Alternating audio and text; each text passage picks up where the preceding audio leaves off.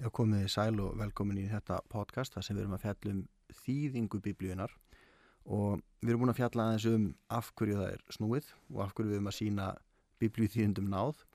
Uh, við fjallum aðeins um uh, þetta með versin sem vantar eða versin sem eru tekin út.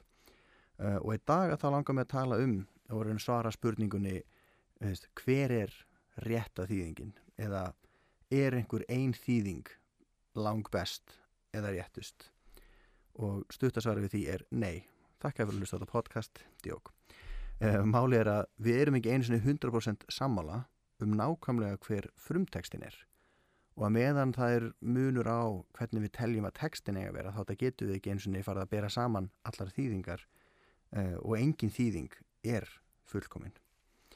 Það er rosalega áhugavert að þegar við horfum yfir bara heiminn sem við búum í að þá er í öllum heimslutum þar sem að finna má íhaldsama mótmælendur og ég hefndi til þeim að segja að svona menn flokkast yfir íhaldsama mótmælendur og þá á ég við fólk sem er mótmælendatrúar eh, ekki katholst eða, eða orthodox eða svo leiðis og íhaldsamt og þá er það fólk sem að trúur á meðfæðinguna og, og hérna, trúur á Jésu Krist sem Guð og biblíuna sem Guðs orð. Það er kannski þess vegna sem að biblíana er svona mikið hitamál.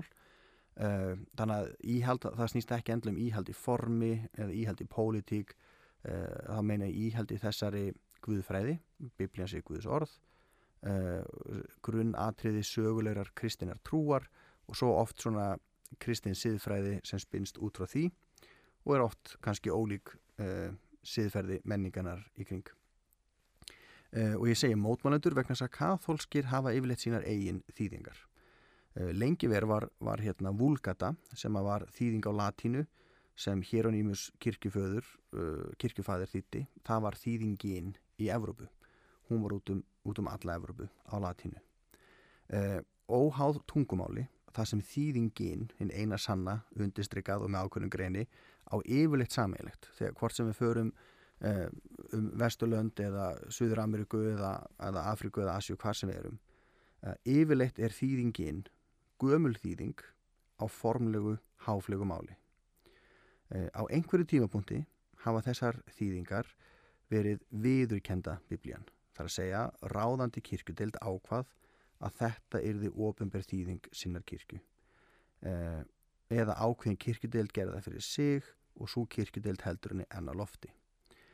Eh, þýðingin, af því hún er gömul, er ekki byggð á bestu handriturum. Bara það er óumdeilt. Oft er haldið í þessa þýðingu vegna þess að orðalag þýðingarinnar hendar vel til að styðja fyrirlíkjandi kenningar. Ef við höldum þessa þýðingu þá þurfum við ekki að skoða Guðfræð okkar. Þá þurfum við ekki að skoða gildi okkar, hún styður þau. Og stundum að þá heldur fólki þessa þýðingu að því að minnisversin sem það lærði sem barn kom úr henni og maður vill ekki þurfa að læra alltaf nýtt. Eh, á Íslandi hafa margir vilja halda í 1981 þýðinguna og ef þú byrjar að lesa þá þýðingu og þú bara fílar hana betur high five, dúf, ég skilði vel. Það var þýðingin sem ég ólst upp við mér þykir væntum hana. Og ég get sagt mér gekk mun betur í íslensku í mentarskóla af því að það lesið svo mikið í 81 þýðingunni, hún er á frábæru máli. Þetta er flott þýðing hún er á góðu máli og hún stendst mjög vel samanburð við vandaðar þýðingar. Uh, en er 81 þýðingin besta þýðing ever? Er hún til dæmis betri en þýðingin sem kom 2007 uh, og núna ætla ég að vera leiðinlegur og fara í smá skona stæðinir 1981 þýðingin er í rauninni ekki þýðing á biblíunni. Í það minnst ekki heldar þýðing uh, þegar biblíun kom út 1981 var verið að vinnað heldar þýðing á biblíunni og stemtað henni. Uh, og rauninni má segja að undirbúningur 2007 þýðingarinnar hafi þá verið í gangi. Í þessari þýðingu koma Guðspöllin út nýþýtt bref Nýja testamentisins voru yfirfarin. uh, og svona sitt hvað annað en eina raunverulega þýðingin í 81 voru Guðspjöldin. Uh, áhugverð að nefna að í yfirferðinni 1981 þá kemur orðið kynvillingar í fyrra kvorundubref 6.9 en hafði aldrei byrst þar áður.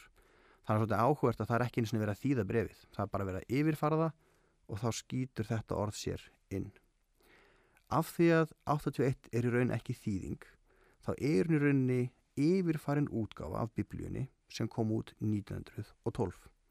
En eins og alltaf þegar biblíun kemur út í nýru þýðingu, þá fekk þýðingi 1912 mjög mísjafnar mótökur og var af mörgum uppnefnd heiðina biblía. Uh, margir vantristenni því að einn aðal þýðandi hennar, uh, Haraldur Níelsson, var nátengdur frjálslindri guðfræði sem var að riðja sér til rúms víða. Uh, þannig að meðal trúaðra, þá var ákveðið vantriska hvað þessari biblíu út af þessum þýðanda og svo er það í raun þessi biblía sem kemur út aftur 81 með nýþýttum guðspjöllum, með yfirferð á brefunum og okkur smá lagfæringum hér og þar. Það hefur alltaf verið þannig að þegar ný þýðing biblíunar kemur út þá sætur hún mikilli og hardri gaggrinni en það er þetta bók sem skiptur okkur miklu máli. Þetta er ekki bara eitthvað bókmyndaverk. Þetta er grundallarrið trúarinnar. Það er eðlilegt að um það sé tekist og fólki sé ekki sama um hvernig það er gert. Önnur þýðing sem við heyrum mikið út, það er King James biblían.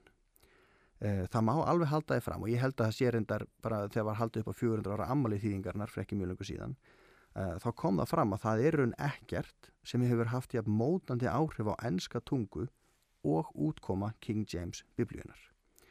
King James þýðingin er alls ekki slæm þýðing. Hún er gefin út í Breitlandi 1611 og hún var gefin út til þess að vera innan gæsalappa opinbera þýðingin. En það er hún stundum kölluð authorized version, þetta var þýðingin sem að allar kirkur í Breitlandi átt að nota. Það sem gerðist í kjölfar siðbóturinnar í Evrópu er að það urðu til ólíkir hópar innan kirkjunar í Breitlandi. Eh, þar var þjóðkirkja sem áður hafi verið kathólsk. Eh, innan hennar var enn fólk sem þráði tengsl við Róm eh, og síðan voru þeir sem voru ánæðir með að vera kathólskir mótmælendur. Og svo var það þeir sem voru undir áhrifum Calvins og John Knox. Og að lokum voru, var hópur sem var kallaður aðskilnaðarsinnarnir og setna héttu púritannar og margi hverju flúðu svo til bandaríkjana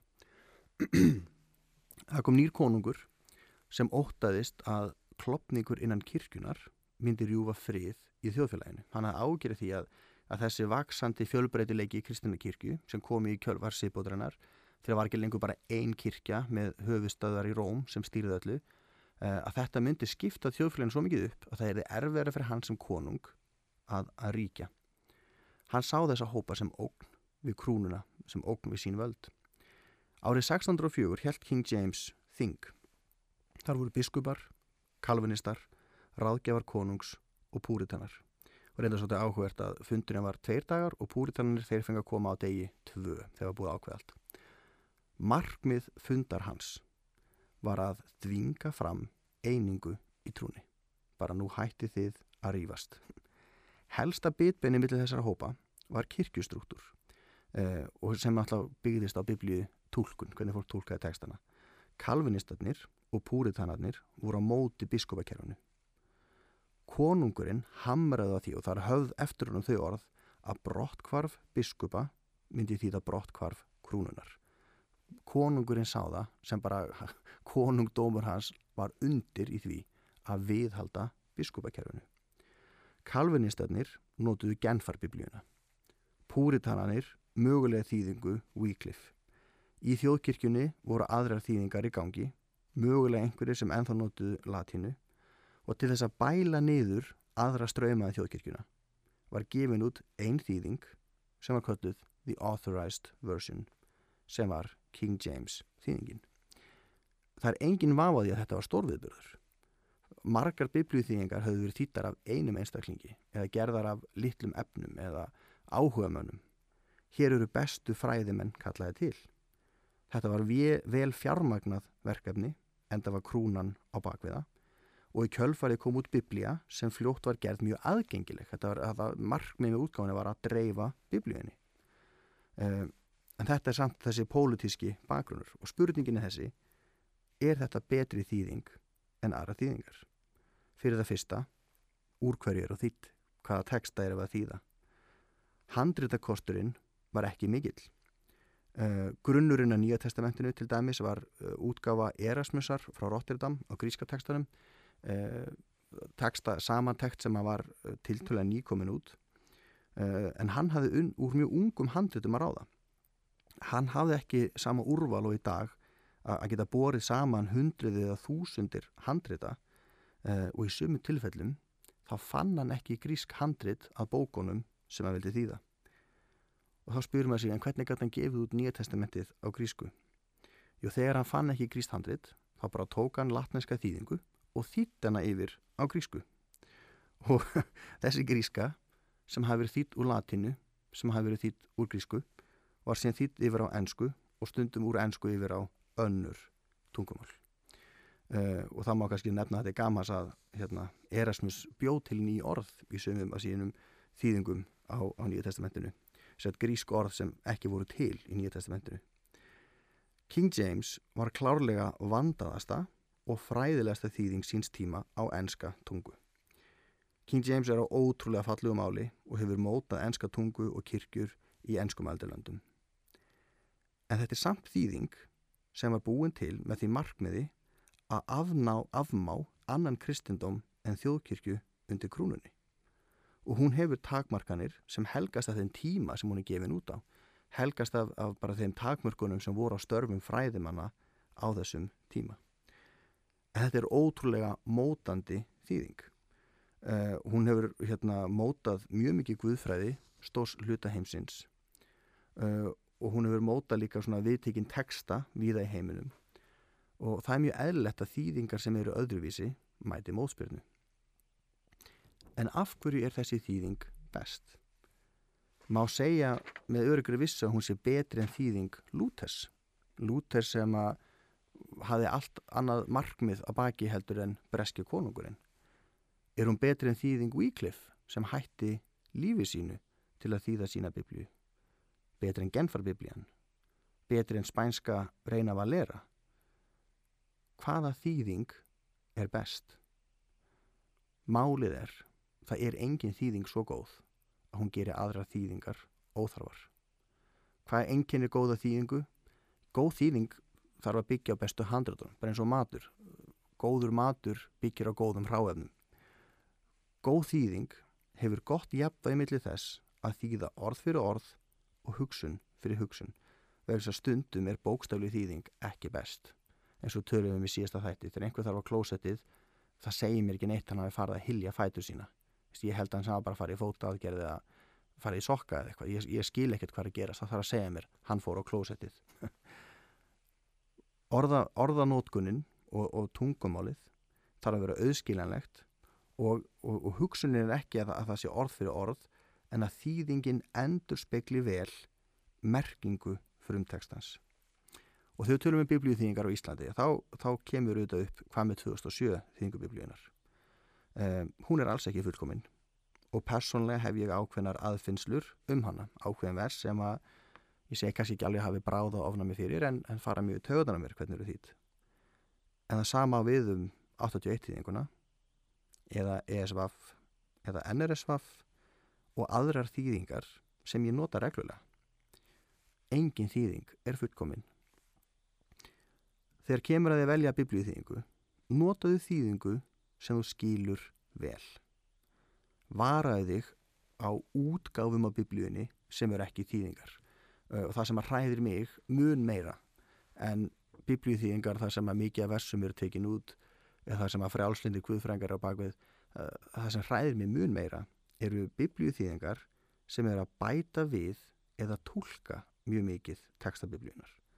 Amplified Biblian sem hefur mikið notað af sumum predikurum, hún er til dæmi stór varasum vegna þess að Amplified Biblian hún segir þetta orð getur þýtt og gefið þér alls konar möguleika en veruleikin er sá að í þessu samhengi getur þetta orð ekkert þýtt alla þessa hluti.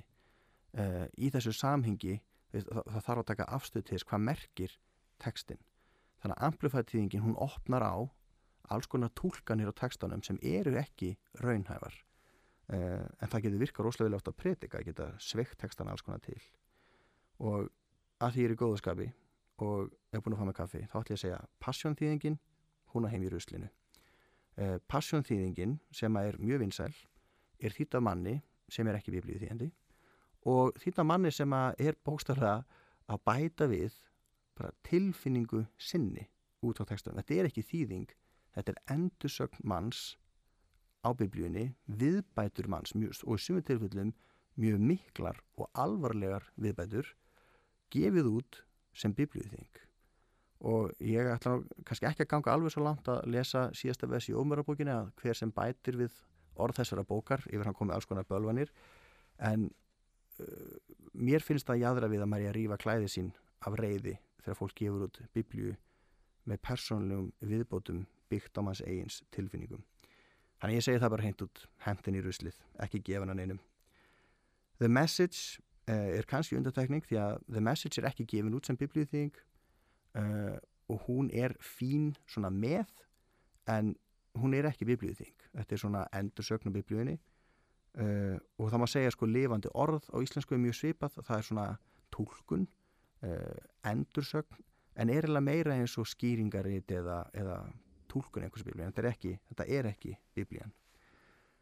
En þegar maður er að lesa þýðingar að það er gott að muna það að orðguðs er lifandi og orðguðs er kröftugt og orðguðs er ekki bundið við eina eina þýðingu. Og þegar að var verið að fjalla um verkefnið uh, að þýða biblíun yfir íslensku, það sem endaði svo sem 2007 þýðingin að þá var það nú einn aðal þýðandi biblíunar sem að áfundi biblíu félagsins munvist hafa sagt svona dæst og sagt er ekki bara einfaldara að kenna þjóðin í grísku og hebrísku er ekki bara einfaldara að allir geti lesið biblíuna á frumálunu vegna þess að það að þýða biblíuna var ekkert jók en það tók það áratýji síðasta skipti sem það var gert að þýðana frá grunni. Þannig að á heldina gefum biblíu þýðindum náð þetta er mjög erfitt verk.